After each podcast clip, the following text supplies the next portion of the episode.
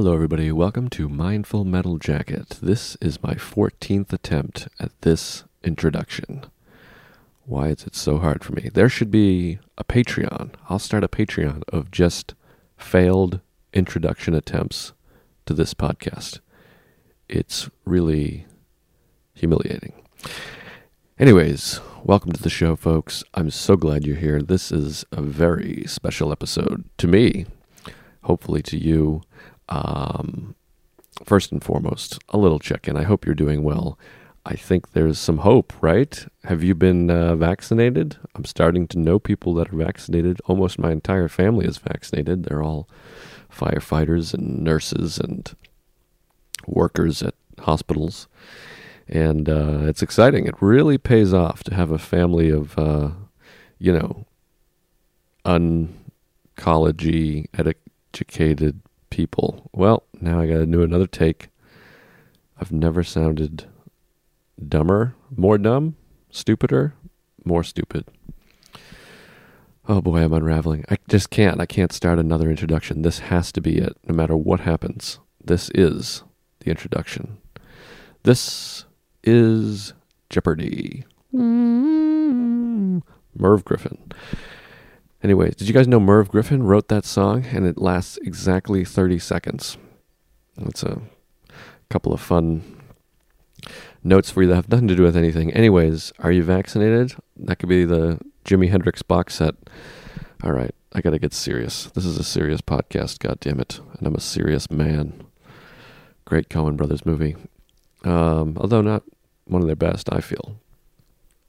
Anyways, how are you doing? I hope you're doing well. We're getting some vaccines out there. Cases are dropping.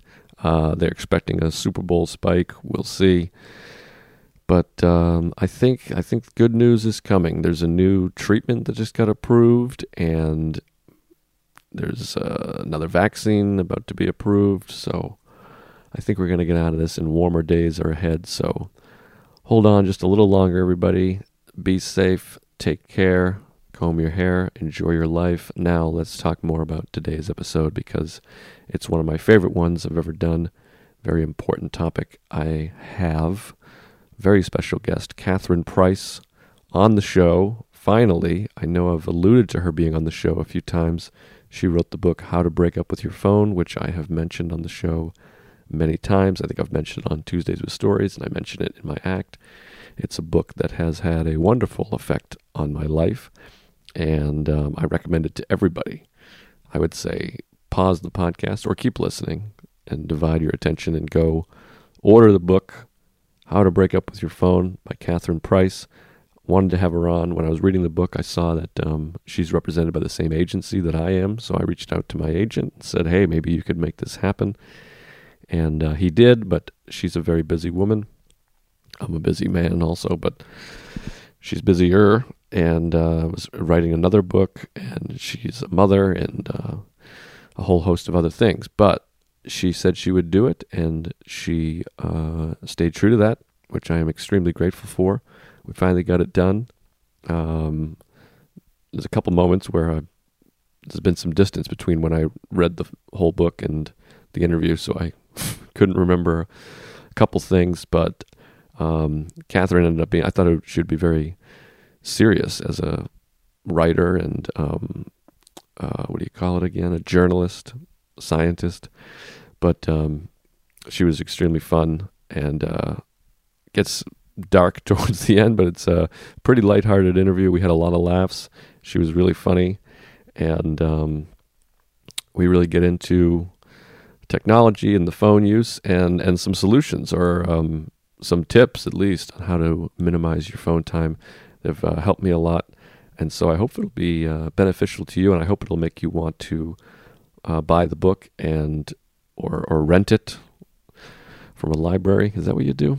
Netflix it. I don't know. Get get the info. Get your hands on the info, and hopefully it uh, inspires you too to cut down on the social media and the phone because there's some crazy stats. I didn't. Some of them I didn't even get into. I took a bunch of notes for the interview, and then basically threw him out, like George Costanza, because the conversation was uh, great. But one of the stats that's in her book is Facebook. There is this is a staggering stat. 39,757 years worth of attention per day on Facebook.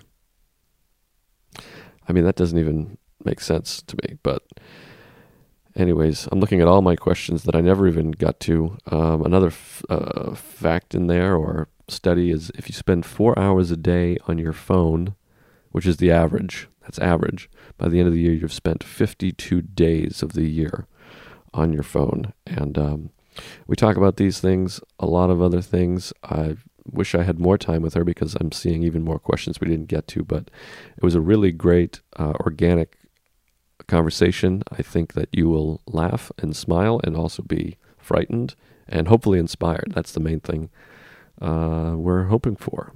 So I'm glad you're here. Um, I just said all this stuff about the dangers of the phone, but um, check me out on YouTube. it's uh, you know, whatever. It's uh, it's it's hard to navigate, but I'm putting a bunch of stuff on YouTube. This podcast now is currently available on YouTube. You can go watch it if you're just listening to it right now. You can go watch it on YouTube. Perhaps you are watching it on YouTube, um, but it's on my YouTube. Please subscribe to my YouTube. A lot of great stuff on there. Joe and Rana on Talk Movies is on there, putting up some sketches. There'll be more to those to come. And um, I got some live dates coming up soon. I'll be at Side Splitters next month and in Tampa, and um, a few others coming up sparingly, sparingly. I don't know any words, but they're up there. But soon I'll be a lot smarter when I stop looking at my smartphone and start reading more. And I already read a ton, so don't push me around, folks. All right, I've gone off the rails again. Anyways, please enjoy this conversation with Catherine Price, but not before I give you this quote. I'd like to give you a quote. And this is always creepy. I always talk about this when you see quotes about technology that came out before smartphones. Here's a quote that is predates iPhones. It has become appallingly obvious that our technology has exceeded our humanity. Who said that, you ask? Albert Einstein. On that, folks. All right, enjoy this wonderful conversation with my new friend, Catherine Price.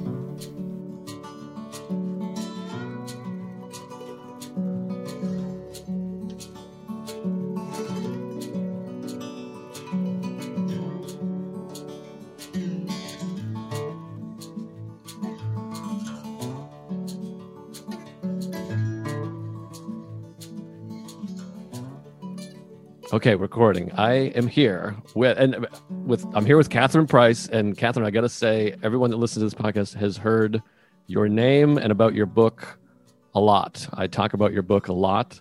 Um, I don't know if you've seen a skyrocket in sales or not, but I love the book and I'm I'm thrilled that you're here. So welcome. Thank you so much for having me, and I'm I'm really excited to talk to you. Yeah, me too. I got I took notes like a real journalist person. Um, and forgive me because it's been a while since I read the book, but um, it's it's on my mind and it's had a profound effect on me.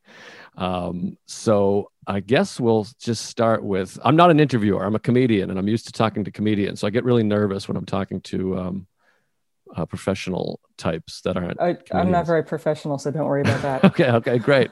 well, so my fans are comedy fans, they're comedy podcast fans, so they're naturally skeptical of everything. So maybe you could uh, tell me them a little bit about yourself and how you came to be because we're going to talk about phones and they're going to be like well who the hell is this lady? What the hell does she know so justify my presence in other yeah, words? that's that's right. Yeah for, okay. for them not for me. Or like existentially because that's something i try to do myself a lot of the time. Um I'm but how, how did you how did you come to write a book about how to break up with your phone i guess is um is the underline thank you because i could have gone way too deep. You just like cut me off from like therapy session. That's no, what this I'm is a, all about.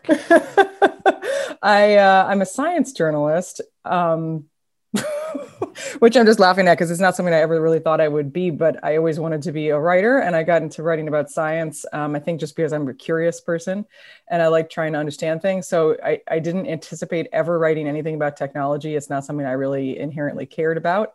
Um, my previous book was about the history of vitamins, actually. But like everyone, I got a smartphone. And then in 2015, I had a baby.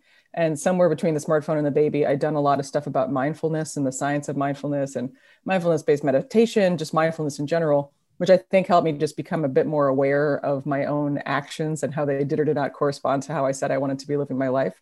So in 2015, I had a baby and I had this moment where I was up late with her one night and I was feeding her. And I, at the same time, my husband and I were involved in this big kitchen renovation project. And I was obsessed with finding architectural salvage details for our home. This is way too long of an answer. I apologize in advance for the fact that I just went down this route. But anyway, I was really into doorknobs. I really wanted to find cool old doorknobs for our house. But at the time when I was feeding my daughter, we had doorknobs, did not need any more doorknobs. But I had this moment when I realized I was looking at my phone, scrolling through eBay, still looking at doorknob listings as my infant daughter was looking up at me in the face with her little infant eyes. And I was like, this is messed up. I do not want my baby to be looking me in the face and I'm looking at freaking doorknobs on eBay.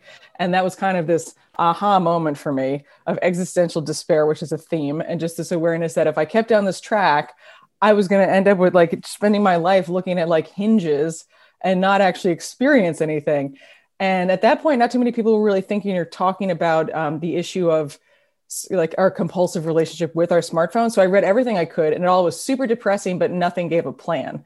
And so I decided to try to combine my background in mindfulness and my former job as a teacher and my work as a science journalist and my general desire to turn any per, you know personal issue I have into a professional project and put that together into writing a how-to guide that would combine science with an actual prescription for how we all can take back control of our devices. So that is the that was, story of how I came to write it. No, that was perfect. That was like an amazing answer. And I mean, it, it brings up so many topics. I mean, this is a topic that I love um, talking about and cell phones and smartphones, whatever. Um, and social media and, and the, and the toll it's taking on all of us because I need to be reminded like like a religion. Like I keep going back and anything like um, Tristan Harris has been on, I go back and like listen. I've watched Social Dilemma a couple times because I need to be reminded. And I read your book. I, I can't remember what November I think, and a lot of the changes that I made then have stuck, and I'm still doing them, and it's great. But I've watched my screen time slowly tick back up again and I just went back and listened. I think I first heard you on Dan Harris's podcast. Does that sound right? Yeah, probably. Um, I've been on his podcast a couple times, and yeah, I really like talking to him. He's very fun. Yeah, he's he's great. So I I heard you on there, and I bought the book and read it, and um, I just listened to you this morning on Laurie Santos's podcast, which I think that might have been a while ago. I'm not sure. But so I have all these things that I've jotted down about phones and the effects they're having. But that made me think what you said is I've had this thought of, you know, I picture myself on my deathbed and hopefully I'm 100 years old or whatever. And I just think there's no way I'm going to be like, man, I really wish I had been looking at my phone a lot more. And I'm sure I'm going to think, I wish I looked at it less. And I think, I think it's your book, and forgive me because I'm obsessed with this stuff, but I think your book had the, the stat the average person looks at and forgive me if this isn't in your book the average person looks at their phone four hours a day and if you look at your phone four hours a day at the end of the year it's 52 days out of the year. Does that sound familiar? Oh it's insane. So yeah that's a stat. I mean i had it in my book based on the the statistics for moment which is a time tracking app which i actually like a lot better than apple's screen time for reasons i can tell you if you're interested. But they yeah before the pandemic the average just for phones was about four hours a day based on their user base. And i think at that point they had about 5 million downloads. Don't quote me on that um, although i'm saying that on a podcast but it was several million data points on that and what's crazy to me is that now it's far more and that's not counting all the time on our laptops and computers and televisions and if you do on the math on that yeah it's almost 60 full days a year it's about a quarter of our waking lives, the four hours a day. And when I did the math on 40 hours, I was like trying to figure out different ways to think about that number. If you do the math on like 40 hours, 40 hour work weeks, it's like 36 weeks or something. That can't be right. No, I think it, it's like nine months of 40 hour work weeks. If you, you know, say a week is 40 hours, it's insane. It's like, how do we possibly find that much time to stare at our phones and then act like we don't have time to do any of our other hobbies or interests. And I, and, you know, I count myself in this too. It's not like I'm even now have like a perfect relationship with my phone, but it's just insane when you realize how much time we actually do have in our days that we're just spending staring at some equivalent of my, you know, habit with the doorknobs. Yeah, like it's no more absurd. Like doorknobs are absurd, but think, what are we looking at on in- Instagram? I mean, it's probably no less absurd.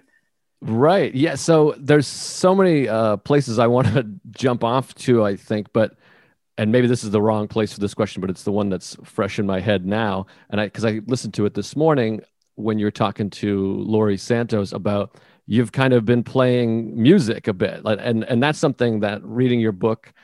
I my my wife has a guitar downstairs, and I was taking mandolin lessons for a while, and she had the guitar, so I picked that up during pandemic, and I've been playing that, and I'm falling away from it because those old habits come back. The iphone is so addictive. But that is something i started doing was picking up the guitar instead of um, the phone. So is that something you're still doing? Is it still working for you? Yes. I, I love talking about music uh, and that that's been one of the biggest benefits to me of changing my relationship with my phone. So I can already tell I'm about to give you a long answer, but like, please, you know, when when I was writing my book, How to Break Up with Your Phone, my husband and I were doing this practice, which we still do try to do, of taking 24 hour breaks from our phones from Friday to Saturday nights, and in fact, from all screens as a digital Sabbath of sorts. And it's a really interesting experience. But once you start to not spend time on your phone, um, you will have the risk of again, this is a theme existential despair because you're going to realize, oh my God, I don't actually know what I want to do with my time. And I had this moment on our couch um, where at that point my daughter was really small and she was taking a nap and my husband was out on an errand doing something and i had this like hour of free time which as any parent would know that should be your dream to have a whole hour on your own but I was in a period when I was like, I'm not looking at any screens. I have to think of something else to do with my time. And I, I had this moment of being like, oh my God, I actually don't know what to do. I mean, I like to think of myself as an interesting person or like a fun person. Totally lost sight of it. And at that point, I was researching how to break up your phone, and I had I had recruited this group of people to help me try out some ideas and um, things I was experimenting with. And I've been asking them to ask themselves, what's something you always say you want to do but supposedly don't have time for? So I decided I should pose that question to myself. So I asked myself that question and I was like, I always say I want to play, learn how to play guitar and I have a guitar my grandmother, you know, gave me money for during college. It's just been sitting in the closet, like attracting, you know, guilt. And I play piano. I've played piano since I was about five. Like, why don't I just take guitar classes? This was pre-pandemic when you could see human beings. And so the next day, I, I had this like vague memory of seeing this flyer in my neighborhood for baby Beyonce move, music classes. And I was like, well, that's interesting, just from the perspective of not having to listen to Wheels on the Bus again and I found out there was this teacher who taught these kids classes with like modern. His name is Mr. John in Philadelphia, modern artists like Tom Petty or like you know Prince, and he did these kids music classes. But he also had this section on his website called Adult Fun, and so I, which sounds dirty now that I say that. Um, I guess it is in context. But anyway, so I clicked on that and it was like these BYOB adult guitar classes. And so the day after my crisis on the couch, I, I signed up for one of those classes and started going on Wednesday nights to this random studio in South Philadelphia. And it totally changed my life. Like it completely it really did change my life. And it ended up inspiring my new book which actually is about fun which um, is a direct offshoot of all this you know breaking up with my phone trying to achieve what i call screen life balance in general and then trying to figure out what to do with my newfound time like have more fun in my life. And yeah fast forward now i guess it's been four years since that since i started those classes and this guitar community has turned into a legitimate community. I've started a band with a couple of friends. We, wow. you know, play music together regularly. Even over the pandemic, we've been doing stuff over like Acapella and like making little music videos. And my music friends from this guitar class and I, we do open mics. I mean, it's to- so, you know, it's so lame to do music over Zoom. If anyone's tried, does not work, but we have stuck together. We do open mics. And just Friday, this past Friday, I had this long-standing dream of playing if anyone out there knows um, Ben Folds Five's album Whatever and Ever Amen, and there's like the first song on that is a song called Two, uh, One Angry Dwarf and 200 Solemn Faces. I don't know if that's offensive now. I think of it as an anti-bullying anthem. Anyway, I learned it's how to do it. It's not offensive to my fans. That's your fans. Sure. Okay, yeah, it's yeah. not offensive. It's really satisfying. Can I curse? Yeah, of course. Oh yeah, you get to yell bullshit really loudly, and like the chorus just has a line that goes "kiss my ass," and it's just so fun And I finally worked up the courage to play it and sing it at the same time on Friday, which is a long way of saying highly encourage people getting into music with their newfound time. And one suggestion I always give to people that so helped me is that if you're trying to spend less time on your phone or in any habit, you have to give yourself alternatives and make it easy to do those alternatives. And this is going to sound so dumb, but it's really effective. If you're trying to like go back to the guitar or any instrument, you got to leave your instrument out of its case. Just last night, I was right. actually home alone and I was like, I want to play guitar, but it's in its case. I'd have to unzip it. And which I did, and I had like a fun session. Anyway, but yes, music. Like I've actually started to learn the drums too, which is really fun. And so I think that there's, you know, whatever it may be, for many people, it might not be music, but all of us probably have something we used to enjoy or something we're vaguely curious about that we actually do have time for if we would only put down our goddamn phones. Yeah, exactly. And so I have this thing though. What I do is like I want to play guitar. I got to practice guitar. So I'll pick it up. And and you talk about this um, in the book and on the podcast that I've heard you on about like mindfulness. So I, will play guitar and I screw up. Obviously, I stink. I, am just learning. So I mess up a chord. I don't know it, and I go gah. And then immediately I go, let me look at my phone because I'm sitting there in this feeling of I'm a failure. I'll never be as good as I want to be. Uh, I should have done this when I was six instead of when I'm 38. Uh, I, you know, I do this with every, and I go down this, you know, pit of despair. And what stops that for me is picking up. Let me look at Instagram because I might have a few likes, and that'll make me feel better. And so that's a huge part of the phone, and that's what you talk about a lot is kind of being mindful of. Uh, maybe I guess this is a good segue into your thing. Uh, WWW is it? Why yeah. you you talk about because I'll butcher it. well, short for what for why what what watch me butcher my own thing. What for why now what else? Um, which I will explain. I will say in, in the context of the guitar um, and the going into that spiral, like please give yourself a break because I also think it's so funny that like we just expect ourselves to be good when of course we're not good at the beginning. Of course we suck because we've never done it before. And yeah. you know, like what I would do in your case is get Instagram off of your home screen or even off your phone, even just for a couple days, so you can't have that quick hit of dopamine, and put like guitar tabs on your, you know, the app like Ultimate Guitar on mm-hmm. your home screen where Instagram used to be, so that when you when you go to it out of your pit of despair, you actually encounter this positive trigger. Seriously, because I totally get why you would do that. It's like you feel kind of frustrated, and at this point, we're so unused to frustration, eh, we're so conditioned to seek this really biochemical response that occurs when we get those stupid little pixelated hearts or your phone vibrates for some reason, right? And you end up prioritizing that over just pushing through and like learning how to do an F chord, even though it sucks. So that's right. what I have to say about that. But WWW is an exercise I came up with to try to help people um, really become more aware of why they're using their phone in the moment and give themselves another option. And I normally recommend doing it in conjunction with putting something around your phone. Like you can't the idea is that you can't change a habit unless you know that you have a habit. You know like you can't quit smoking if you don't know that you smoke. And our phones are designed to be so attractive to us and to trigger such automatic responses in us that we often find our phones in our hands but without even knowing how they got there. And you look up and all of a sudden it's been 45 minutes that you could have been doing anything else with and instead you were just scrolling through instagram. So the first episode notice that you did that. So i recommend putting something like a hair tie or a rubber band around your phone and then when you pick up your phone and you encounter this physical obstacle and you're like, why the hell is there a, you know, a rubber band around my phone? That's this, the moment in which you can say, oh, I picked up my phone. I'm supposed to notice that I picked up my phone. It's a little speed bump. Then when you do that, you can move on to the next step, which is this exercise that I call WWW, which is where you ask yourself, what for? Like, what did I just pick up my phone for? What's my purpose? Do I even have a purpose? And in some cases, you legitimately will. You'll be like, oh, I picked it up because I wanted to text a friend, or I wanted to buy something, or I wanted to check something, and I really did want to do that. But a lot of times you'd be like, I don't really know. And then you move on to the next one, which is um, what, sorry, why now? And that's really what was the trigger that led you, led you to pick up your phone in that moment. And the trick with that one is that it's often emotional. You know, it's often something like, as you just described, frustration like you felt frustrated you wanted a quick fix quick hit of something or you were bored or you were anxious or you were lonely there's often something that your brain is seeking uh, relief from.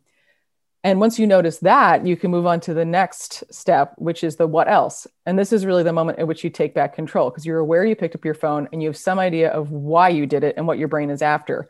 So you say what else? Like what else could i do to get the same thing that my brain is after but without just doing what I know I don't really want to be doing. If you're feeling lonely, could you call a friend? If you're feeling frustrated by the guitar, could you just take a break for a second and then come back to it? You know, maybe you decide that you don't want to do anything. You just want to stare at a wall and give your brain a break. And I, as you said, you've got a lot of comedians in the audience, and I'm assuming creative people. Our brains can't come up with anything new if we're constantly stuffing them with idiotic shit. So, like, you need to give your brain a break and then maybe you decide like what's the what else? You actually did want to be looking at your phone right then and that's totally fine. So the point is not to you know berate yourself or beat yourself up any more than you probably already do in your life just because you looked at your phone. It's just to make sure that when you do look at your phone it's the result of a conscious decision and not just this automatic biochemical feedback loop that's just essentially using you to make money for an app maker. Like if you want to spend all your time making money for Mark Zuckerberg, that's your business, but just make sure you actually are doing it because you want to be doing that. Right. Okay. So this brings up a lot of questions again. And one of them is, and I'm sure you you get this a lot or, or people ask about it, is you know, I'm running my own business. I'm in entertainment. I, you know, content is king and all this stuff. And so I do feel like I have to be on Instagram to some degree and Twitter to some degree, although I did delete Twitter, the app, uh, when I read your book, but now I just go on an Internet Explorer or whatever it is. But it is better because at least it's not as user friendly, I guess. But Wait, you use Internet Explorer? Or whatever comes on the phone. I don't know, whatever I don't know I don't what know. it is. I think it is, or maybe it's Safari. I don't know. Whatever this. I think Internet Explorer was like 1994, like Microsoft Windows. I'm a, I, I'm like it's so funny because I'm addicted to my phone, but I'm also like an idiot with all this stuff. I'm pretty I'm better than most. I feel like I've never been on TikTok. I don't know what anything is, but I do stare at my phone a lot. Um, I feel like whatever, you're going to spend that much time with it. You got to get its you know its app's names right. It's only a sign of respect there. whatever. What's the compass? The little compass Safari. thing at the bottom. Safari. That's oh. I see your confusion, Explorer. You're like, I am out in the wilderness of the internet. I think in my head that's a little compass thing there. So, okay, fair enough. I rescind some of my obnoxious comment. Not no, all, but some of them. it's fair. Whatever. Uh, no, I'm still like, pass me the uh, Nintendo controller or whatever. This is a funny. Gonna go on a duck hunt.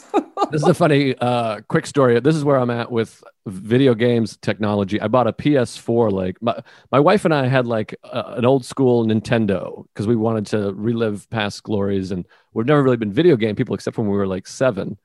And then I was like, let's just buy a PS4. It was like a rainy day, so I bought a PlayStation 4, and we played it that one day. We never used it again, so we basically have like a $400 DVD player. But my friend came over.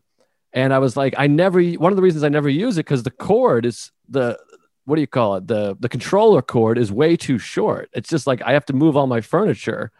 And he just started laughing and he's like, That's a charger. It's wireless.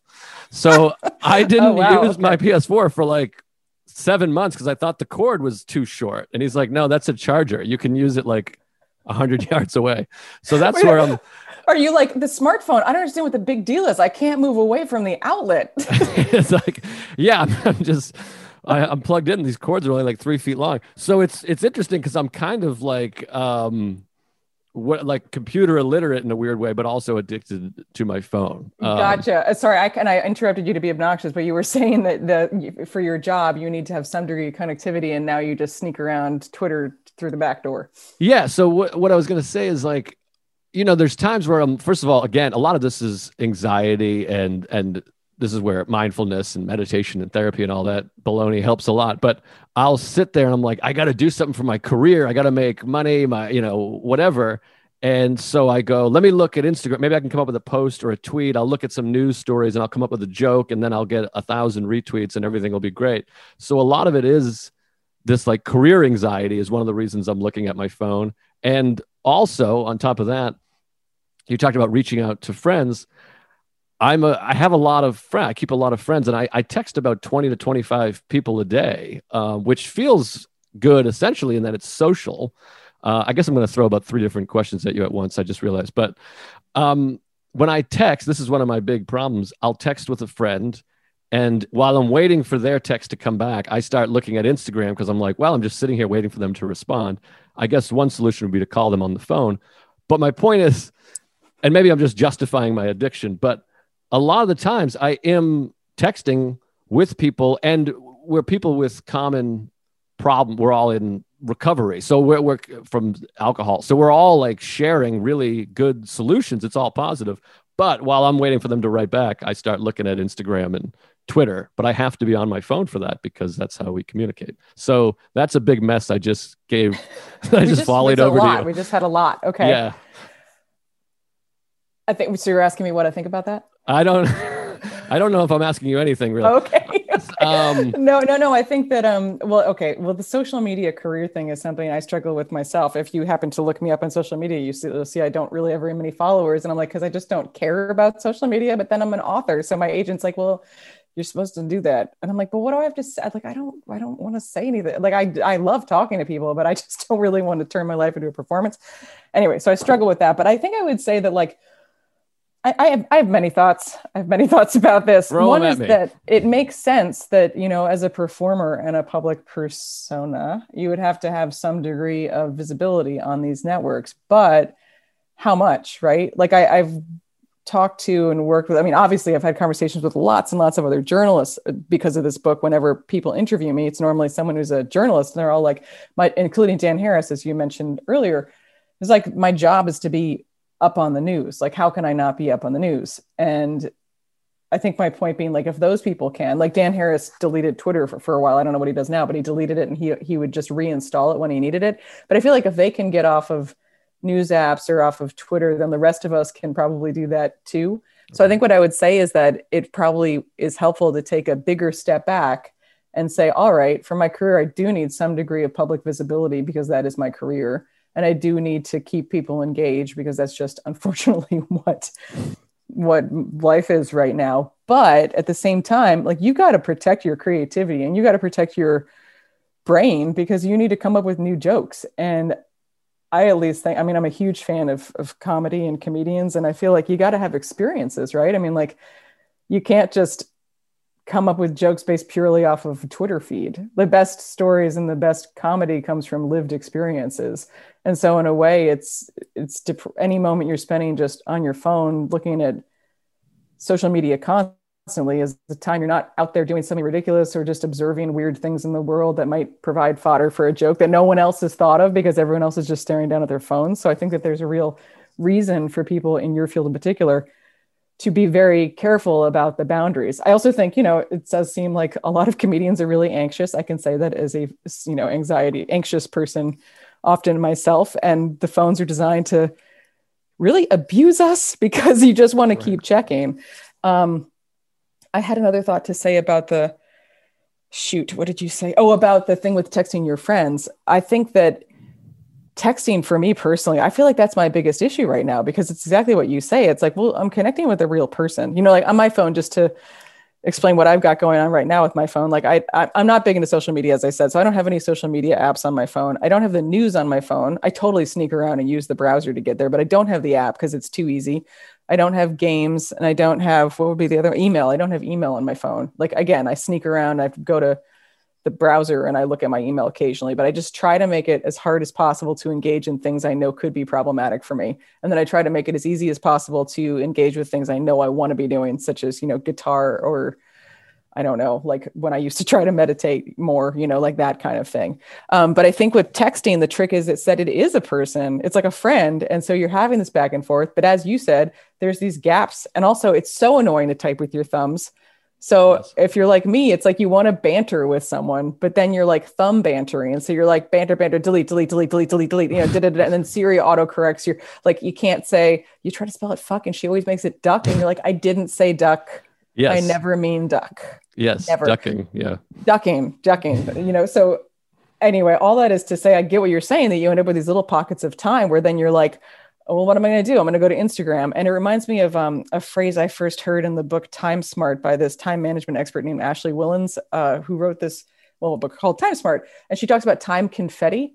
And about Yeah. how the phones really have a way of, of, of fracturing our leisure time into these tiny bits and pieces. So, say you've got an hour of supposed leisure and you're going to read a book, you're going to play your mandolin, you're going to do whatever, but then you get like a text and now you turn your attention away. And for 30 seconds, you're right back with the text. But then while you're re- waiting for the text response, you go onto Twitter for another minute. Then you are about to turn back to the mandolin, but then you get a response from your friend. You start to break your time apart into these meaningless little pieces. So the cumulative effect is even worse than just the time you spent on the social media app, which is like the biggest waste of time.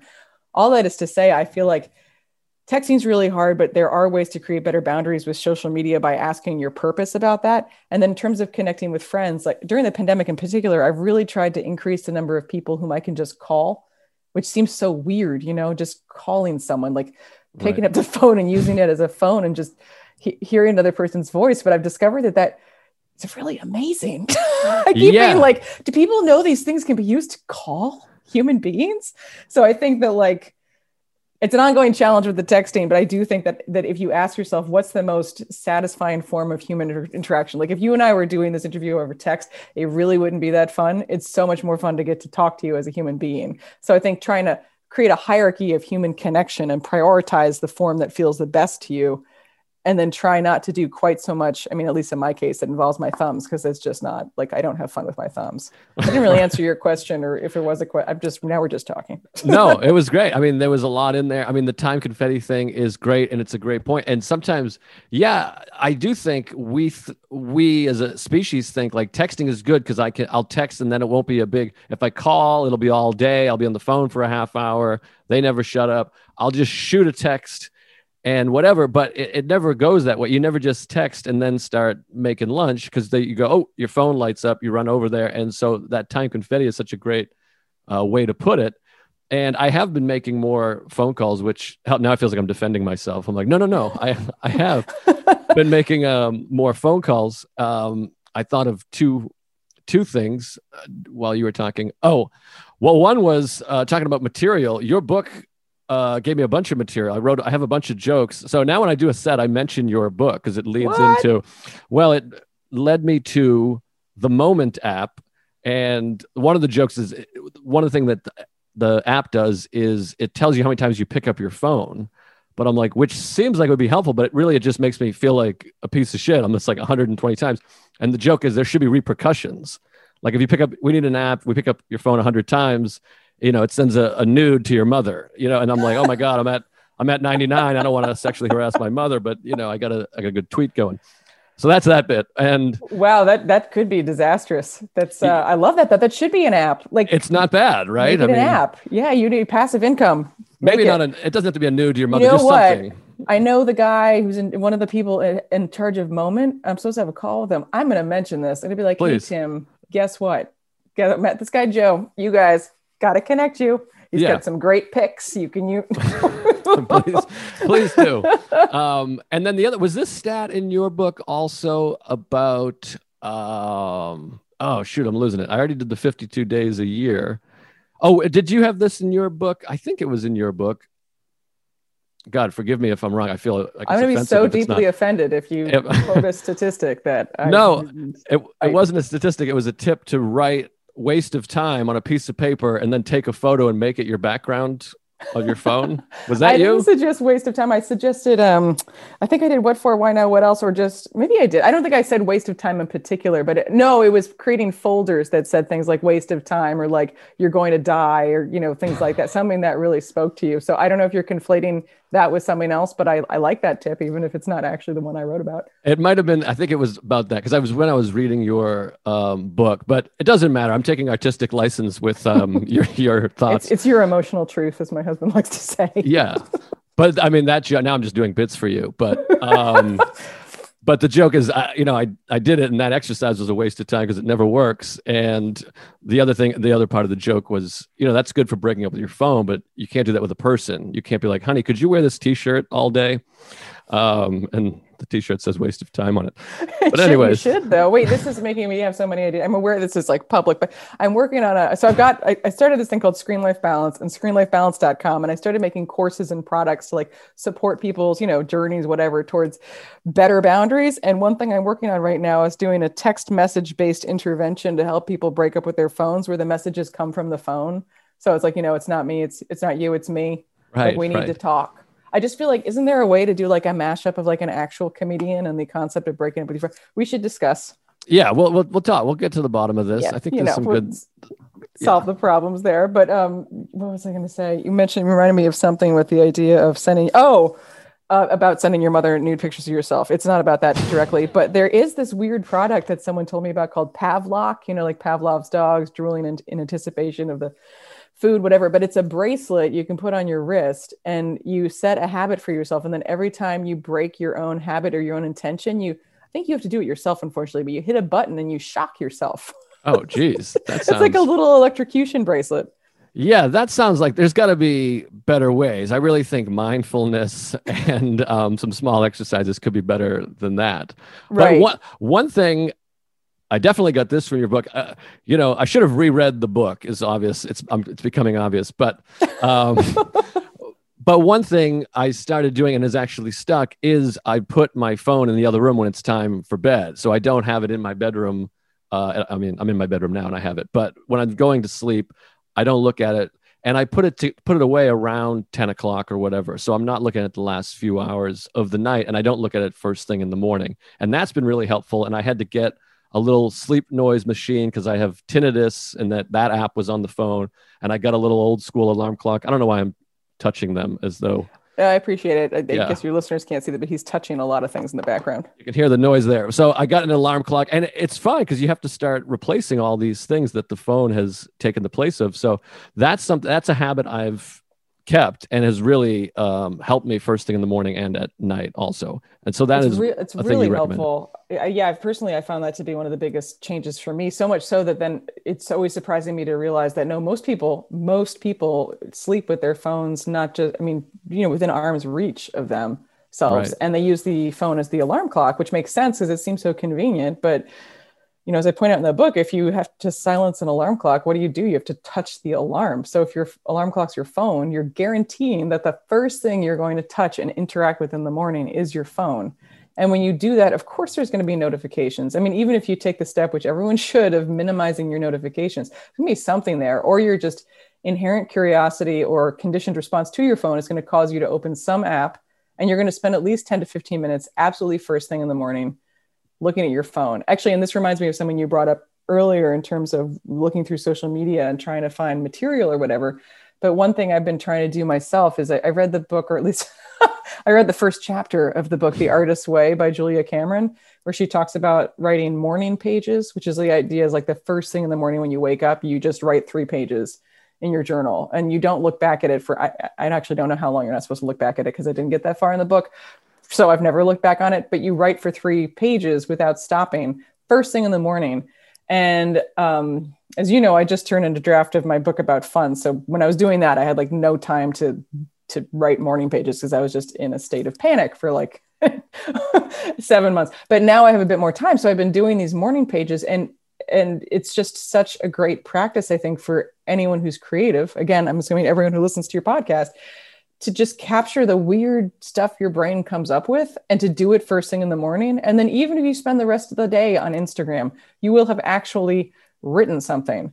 Like I'm, I'm, I, well, I'm writing about a lot of weird ideas because I actually really love writing personal essays, and it's something I haven't gotten to do a lot because I've been doing this other stuff. But it's been so interesting to feel that part of me come back alive and to start to want to write about things that are not related to technology or not related to just service pieces, but actually to write my own version of I mean, I would never be a stand-up comedian, but to write essays about things that I find amusing and then enjoy writing, J- Right. very interesting concept to enjoy the thing that you uh, you chose your career because you supposedly enjoy it, but then your career makes you hate it sometimes. It's you're like, why did I like that? And then you find a way back. And anyway, all that is to say, everyone should put down their phones, get an alarm clock, get a watch, and get a journal. Put the journal on your bedside table where the phone used to be, and then write three pages every morning. That would be Ye- awesome. Yeah, I, I love that idea. And um, I remember my friend on an episode of this podcast earlier during pandemic, I think he, I don't know where he read it, but you know, as human beings, we have formative years as from zero to seven, I think it is.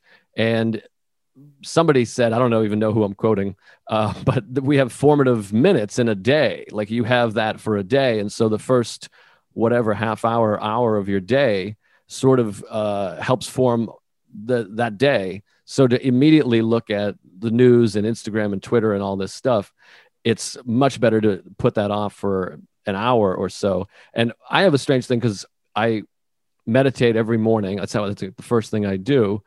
But I've found the best tool for my meditation is um, Sam Harris's Wake Different Harris.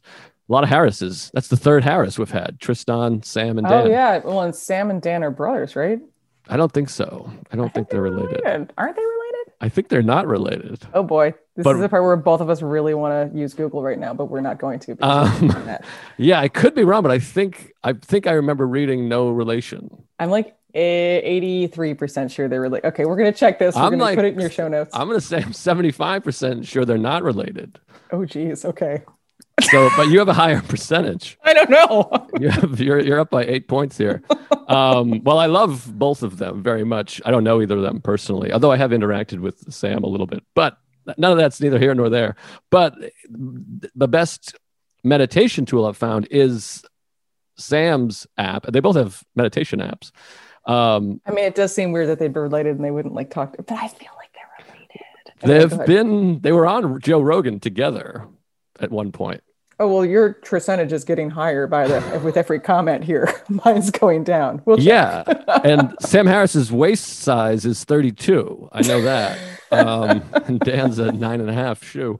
Um, but anyways, my point is that the Sam's app um, meditation app is on the phone. So I do wake up, I do some stretching and whatever I do, a couple things, but then I go and use his meditation app, which is on the phone. And it is a battle to not immediately finish the app. And I'm holding the phone, but I've done okay with just the like, self will to not immediately go into Instagram and stuff. Um, well, I wonder if like the solution to that in turn, because I, I think habit change is so interesting, is to prime yourself with another habit that you're going to do right afterwards. That feels like a reward. Like you do your meditation and you get to have your coffee or your whatever, or like something you actually enjoy so that it's right. like, okay, I know what I'm going to do next. So I don't have this moment. I think the fewer decisions you have to make in moments like that, the better.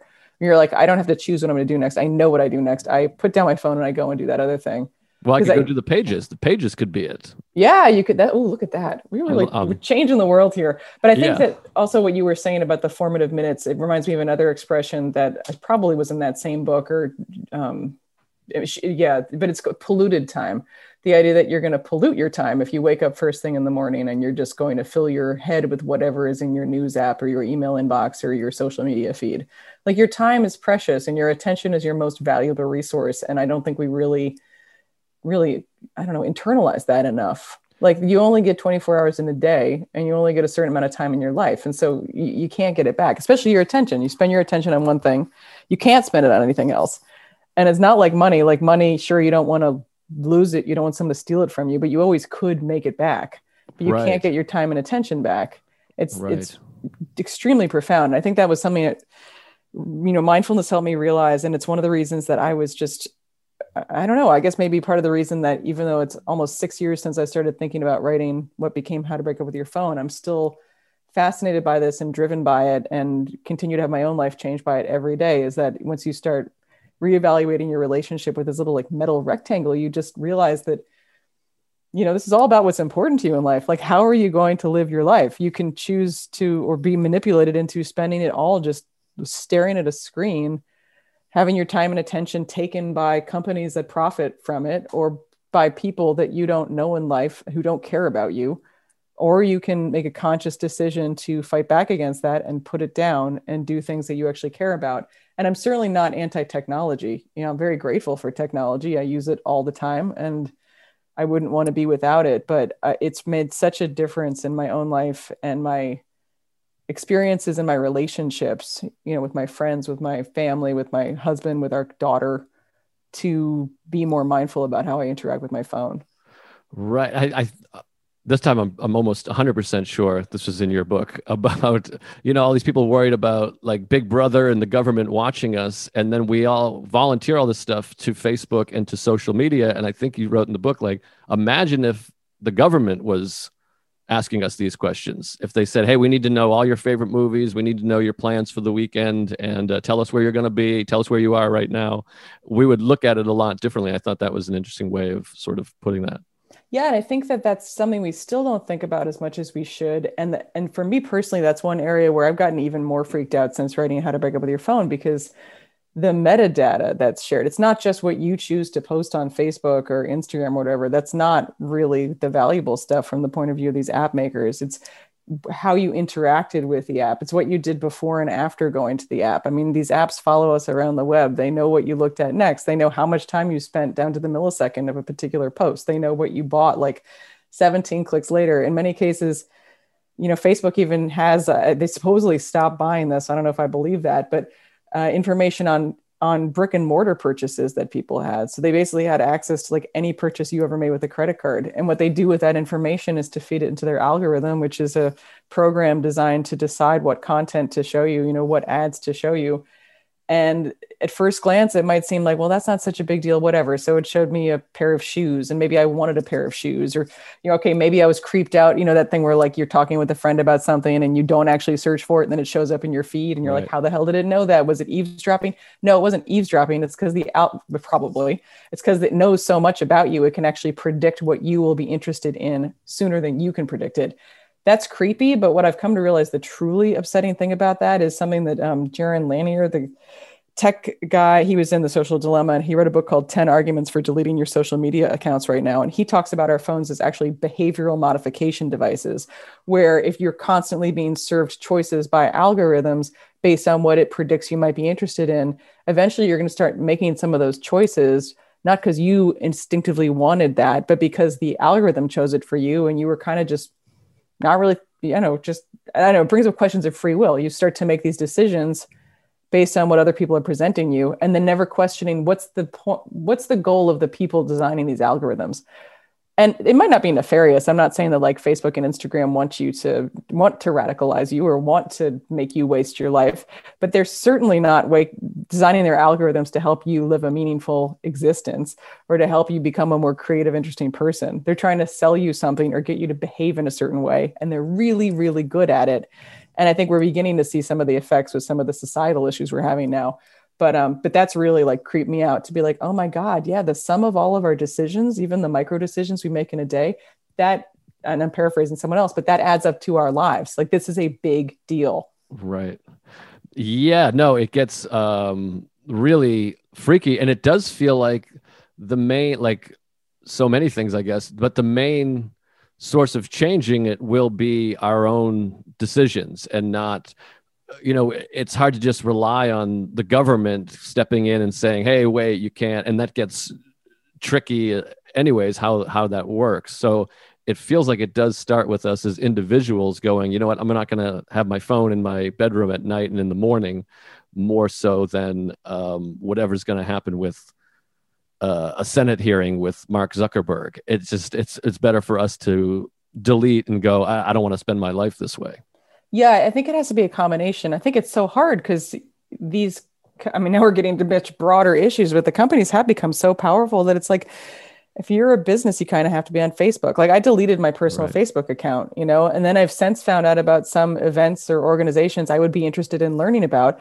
but I don't want to be on Facebook because I don't like Facebook and I just don't want that to be part of my life. But I'm missing out on stuff because that's you know facebook instagram whatsapp all the same company that's a major dominant most social media. Right. So i think it's really tricky. I think we all as individuals do need to evaluate our own choices and, and structure our lives around our own interests and priorities instead of just letting these companies and their algorithms cause us to drift away from our actual values and desires. But at the same time we should be paying more attention to some of the potential regulatory stuff or the potential consumer pressure could, could be put on these companies to not collect as much metadata or not to be able to sell all of this data about us. I mean, it's truly insane. And you can start to see it where like there was just a piece in the New York Times about being able to track all of the cell phone data and and I mean all the stuff from the January 6th incident mm-hmm. that you can track people down by their phones very easily to who they were, not because the phone's linked to your name, but just because of these supposedly anonymous identifiers that are not anonymous at all if you put like three pieces of information together. Right. I don't know. I think there's there's many levels that should be concerning to us all. And the easiest thing to change is our own habits, which is not to say it's easy, but that is the place to start. But I also would encourage everyone to just, you know, pay attention when there are news stories about this stuff because it, it actually is a really big deal. Right. Getting so all serious here. no, I know, and I'm going to make it more serious in some ways, but we can also make it fun. Um, but so, one thing I did want to uh, ask you about as I look at my notes here, but you mentioned you have a you had a baby or who's now a toddler, I guess, and I was just with my nephew who's 12, about to be 13, and I'm always on him because he's on TikTok all the time, and we looked at his phone time is 10 hours a day, and he's, uh, you know, a kid, which you know, it's not his fault. It's, you know, he's a child and it's addictive and whatever else is at, at play there. Um, it's hard for me to blame any child for anything they're really doing, but um, what, and I think, I, I can't remember where I heard it, but you know, Bill Gates and um, Mark Zuckerberg, or no, Mark Zuckerberg, who's the other big guy? Steve Jobs. Steve maybe, Jobs, was, yeah. Like, didn't allow their kids to use their um, iPhone and how again I'm I'm going to throw like just a huge question at you or a broad question. I can just, feel this is getting big. Okay, uh-huh. how do uh, how do we handle that? How do you do? I mean, like I guess I can ask what's your intention with your own child, but in general, how much harder is it going to be for that generation? I assume you're nearish my age. I assume you know smartphones came in to life at least when you were a teenager or later. Not smartphones, but um, the internet in general. But how do how do you handle a generation that has only grown up with this? I mean, to be 12 and already on your phone 12 hours a day or 10 hours a day. And again, I know this is a huge thing to just volley back at you. So I guess do with it what you uh, feel here. Well, I'm shaking my head sadly and with concern. I mean, I'm hugely concerned about it and I should I'm going to preface this by a little like disclaimer this is not meant to be judgy of parents people are too judgy of each other when it comes to parenting stuff um, but so I'll speak from personal experience and perspective though I think that it's really concerning. Um, our phones are changing our brains adult brains the adult brain changes it's plastic um, physically like it can physically change in response to stimulation. Like it, they've done studies with you know london cab drivers studying for this crazy navigation test that's so complex it's just called the knowledge like compl- you know capitalized knowledge and they've studied their brains and the cab drivers that study for and pass the knowledge have a different structure in their hippocampi than the people who didn't i mean it causes physical changes in our brains and causes huge damage to our attention span, our, our ability to focus, our ability to think and be creative. That's adult brains. And when you think about children's brains that are still developing, I th- I'm terrified by that. I'm terrified by the world my daughter is going to grow up into. I don't want her to have a smartphone anytime soon. Again, I'm not, it's not because I think technology is inherently evil. I really don't. But I think this is similar to, I don't know, there, there's an analogy that it's like a car, right? Like your kid's going to learn to drive a car eventually, but you're not just going to not just going to throw them into a car when they're five years old and have right, them driving right. around on the highway. You're going to wait until they're appro- appropriate age, and then when they start to use it, you would teach them about seatbelts, and you will teach them how to steer, and you will like go through all these steps to make sure they can responsibly navigate a road. I think part of the problem is that adults can't responsibly navigate our relationships with our devices. Like look around adults are texting while they're driving. I mean, like right. we're doing things that are objectively so dumb. And I'd be interested in your perspective, as you were saying you're in recovery. Like I've got a friend I actually spoke to as I was working on my book, um, who was in a similar situation, and I was like, you know, does this? what are the analogies? Because right now the word addiction is not technically correct to talk about with our phones because it hasn't been recognized by the American Psychiatric Association. But to me, it's a matter of time. Like gambling was just cons- the first ever behavioral addiction to be classified as such. And in the same same volume of the DSM, the manual that they use to diagnose, you know, um, psychiatric disorders, they had internet gaming as a one that required future study. But that was in like 2010 or 2013. I can't remember exactly. 2013, I think that that latest thing came out. And I'm like, so if we are eventually going to call this a true, like an addictive substance, a behavioral, potential behavioral addiction, what do you mean we're giving it to kids when they're like five years old or giving kids smartphones when they're nine years old? Why do they need access to the whole internet? I understand that parents want to have a way to be in touch with their kids and know where they are. I mean, that's a separate issue about like constant surveillance, but I get that. But shouldn't we be thinking a bit more before we give them the whole internet? And social media is horrible. I mean, the increase in anxiety and depression and among all of us, honestly, but teenagers in particular, in particular teenage girls, increases in suicidal ideation, increases in like downright suicide, nearly impossible to prove a definitive causal link between social media and these increases but it's also pretty hard to claim that there's no correlation between these that that is highly suspicious. You know there was there was an article a couple years ago in the atlantic by jean twenge that was called have smartphones destroyed a generation? Right. and then she wrote a book called igen um, short for internet generation. And in the article and the book she's got these charts of various things that she's observed among teenagers in terms of their psychological health and it's just crazy to realize that, well, on the one hand, teenagers today are actually a lot physically safer.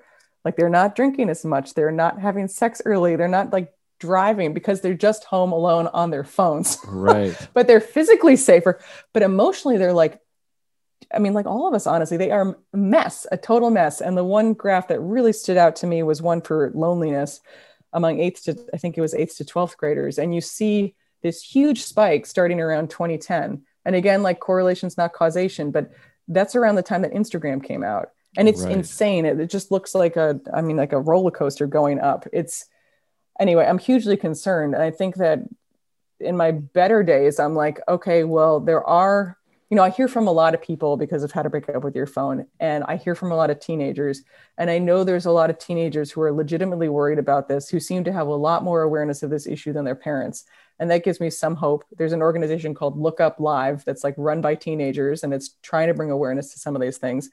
And um, and i try to tell myself like the more i can do to to spread the word about this and you know i do a lot of talks at schools during non-pandemic times to try to get people to think about it then maybe i can make a difference you know? But i I think it's something we all really need to be thinking about more seriously because it's not just about, I mean, it's about everything. It's like how kids learn to socialize, it's how they learn to perceive themselves. Like turning life into a performance is really messed up. That's not yeah. a satisfying way to live. And i think it's affecting brain development.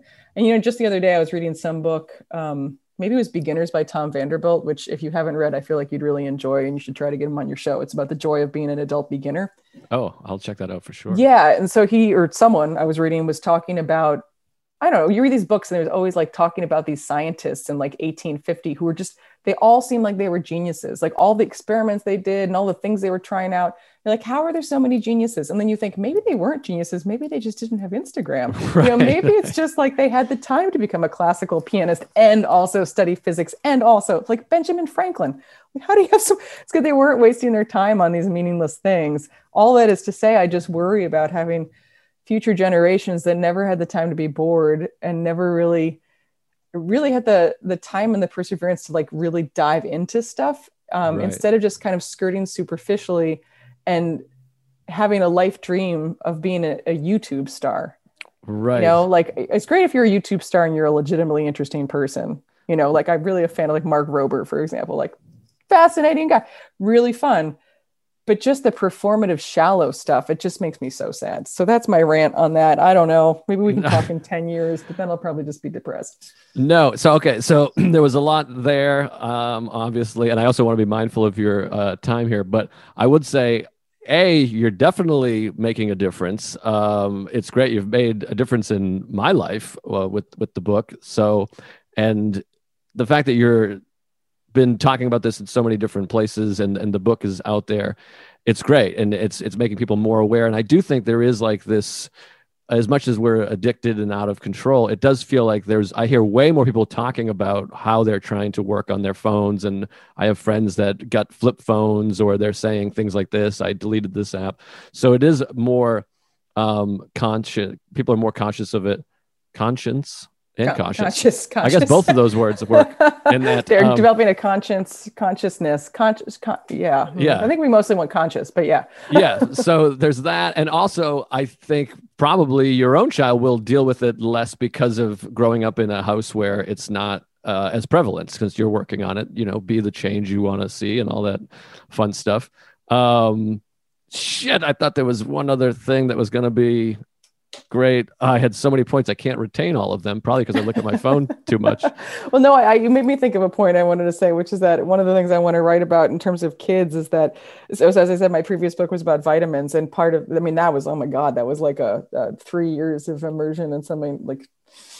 I learned way more about random things than I intended to, which I guess is good. But I learned a lot about patent medicines, and there was this thing in the um, eight, actually turn of the 20th century called Mrs. Winslow's soothing syrup.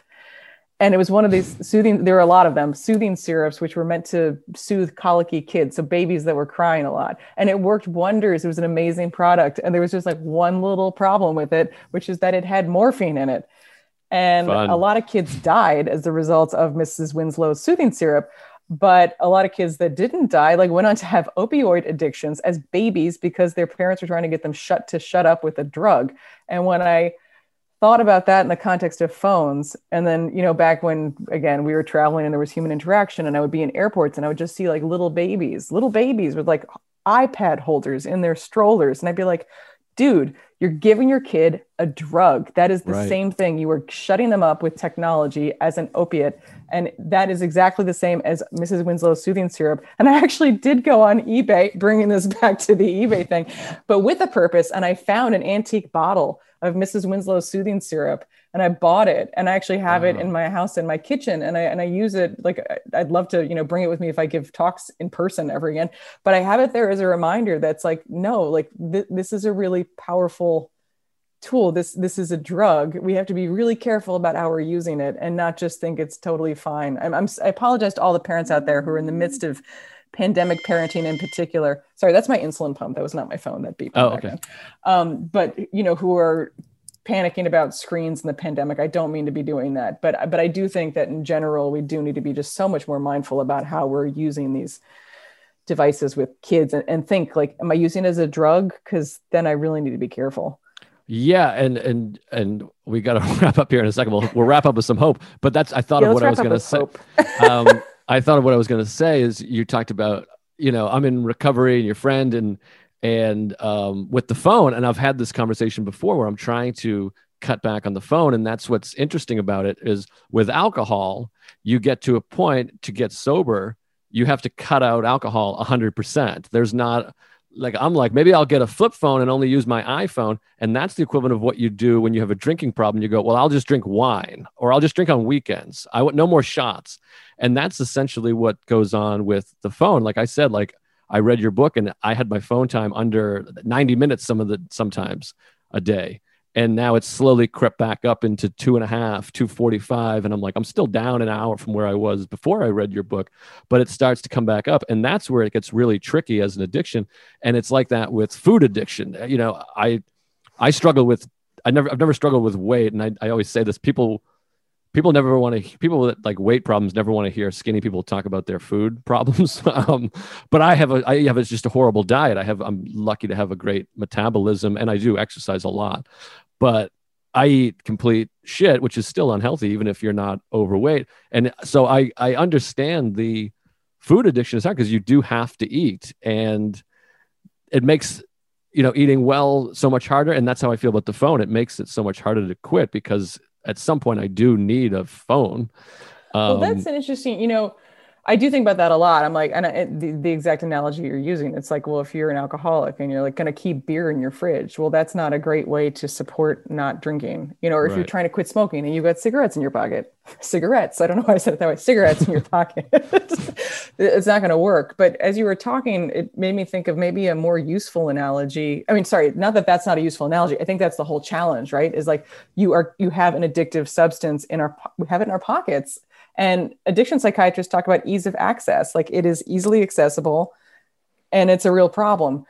What I was thinking when you were talking, though, is I wonder if there's a more nuanced way that would be helpful for all of us to think about it, which is that it's not the phone per se, right? Like that's the device. It's the apps on the phone. Just Right. as when you have a, a drinking problem or a food problem or whatever, it's not the fact that you have a refrigerator that's the problem. It's what's in the refrigerator that's the problem. Right. Great point. And so I, I wonder if there's a way to think about it more as like, no, I cannot have social media on my phone. I just can't. Like, just as you would not go and buy beer or wine or whatever, you just can't do that. And having that, and, and there has been studies showing that the way that you phrase this makes a difference. So instead of saying I can't have social media on my phone, saying I don't have social media on my phone, it gives you a bit more agency. So I'm a person who does not keep social media on my phone, or I am Right. not, I don't check email on my phone, whatever your problem might be with your phone. So that might be a useful way of, of playing around with thinking about it because I think that is that is the whole challenge is that this technology is not going away. It has many wonderful things about it that makes our, that make our lives better in some way, you know, more efficient or legitimately fun. But there's also a lot of problematic things on it. And uh, I think, yeah, treating it as if it were an actual addiction, even if psychiatrists are still arguing about whether to use the word, I think actually would be really useful to people. And it helps differentiate the lines between like if you've got a bottle of, I don't know, water or like seltzers in your fridge, that's fine, right? Like no one has a problem with seltzer, or if they do, I don't know. That that's just, uh, not my area of expertise, but like that's okay. And maybe you also have something you really love in your fridge. I don't know. Now I'm getting too far into this fridge thing, but No, but I think love- I love- useful. No, I love the fridge analogy. It's great. But what would the freezer be? What is that? That's like I think that's uh, where we. that's keep, the laptop? know. um, no, I was thinking maybe that's where you keep your dessert, but that it shouldn't. You know, I, well, you know, it's interesting. I'm sorry, I know we need to wrap up. Can you tell I'm starved for human contact? I have type one diabetes, and so well, it's not an addiction. It's like I have to say no and resist things all the time for that. And I've just learned over the years I can't buy cookies because if I do that, then I'm going to want to eat them. So I just don't keep. It's just I just don't do that. Um, so I think there might be something similar in how we think about our phones that could be it could be useful. No, this is. I think you should write another book called "The Refrigerator." What's in your fridge or something? I'm just like who moved the cheese? What's in your fridge? yeah, just spitballing. I mean, you're the you're the author here, but I just think what's in your fridge could be something. Uh, oh, I heard. I thought I saw movement. I think you did. I did. Um, okay. I think you Now did. I now- had warned Joe in the beginning. There might be a um a, a child who showed up in the background, and she, on cue, she has. Hi. Um, okay. Well, I'll, I'll I'll let you go. Uh, duty calls, Catherine. This has been so fun. I don't know that we ended with hope, really, but do you want to Did say anything? Well, we ended with like useful. Um, I no, I do actually. I remember what I was going to say. I did have a hopeful thing. To your point about like, t- you know, talking about it, I think that what needs to happen is we need to have more conversations about this. I'm thrilled that um that you're talking about this in your shows and making jokes about it. I think that's wonderful. And I would just encourage anyone listening to this who found any of what we talked about interesting to have conversations with people in your own lives. Because I think the more we all talk about this, the more we'll be able to develop more of an etiquette around our phones and just healthier relationships that will help us avoid some of the negative effects that we've been talking about. That's my Hell hope. yeah. Yeah, that's great. That's great hope. And, and and like I said, I appreciate your service to society by writing the book and, and spreading the word and coming on the podcast to talk about it. I'm uh, tremendously grateful, and I was so excited to have you on, and uh, I'm glad we made it work. So thanks so much for your time. Oh, I'm thrilled. Thank you so much. It was really fun. Awesome. Thanks, Catherine. Okay, All go right. have go have fun.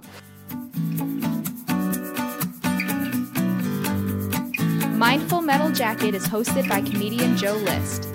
Produced by Joe List. Edited by Matt Kleinschmidt. Executive producers Robert Kelly and Matt Kleinschmidt for the Laugh Button Podcasts.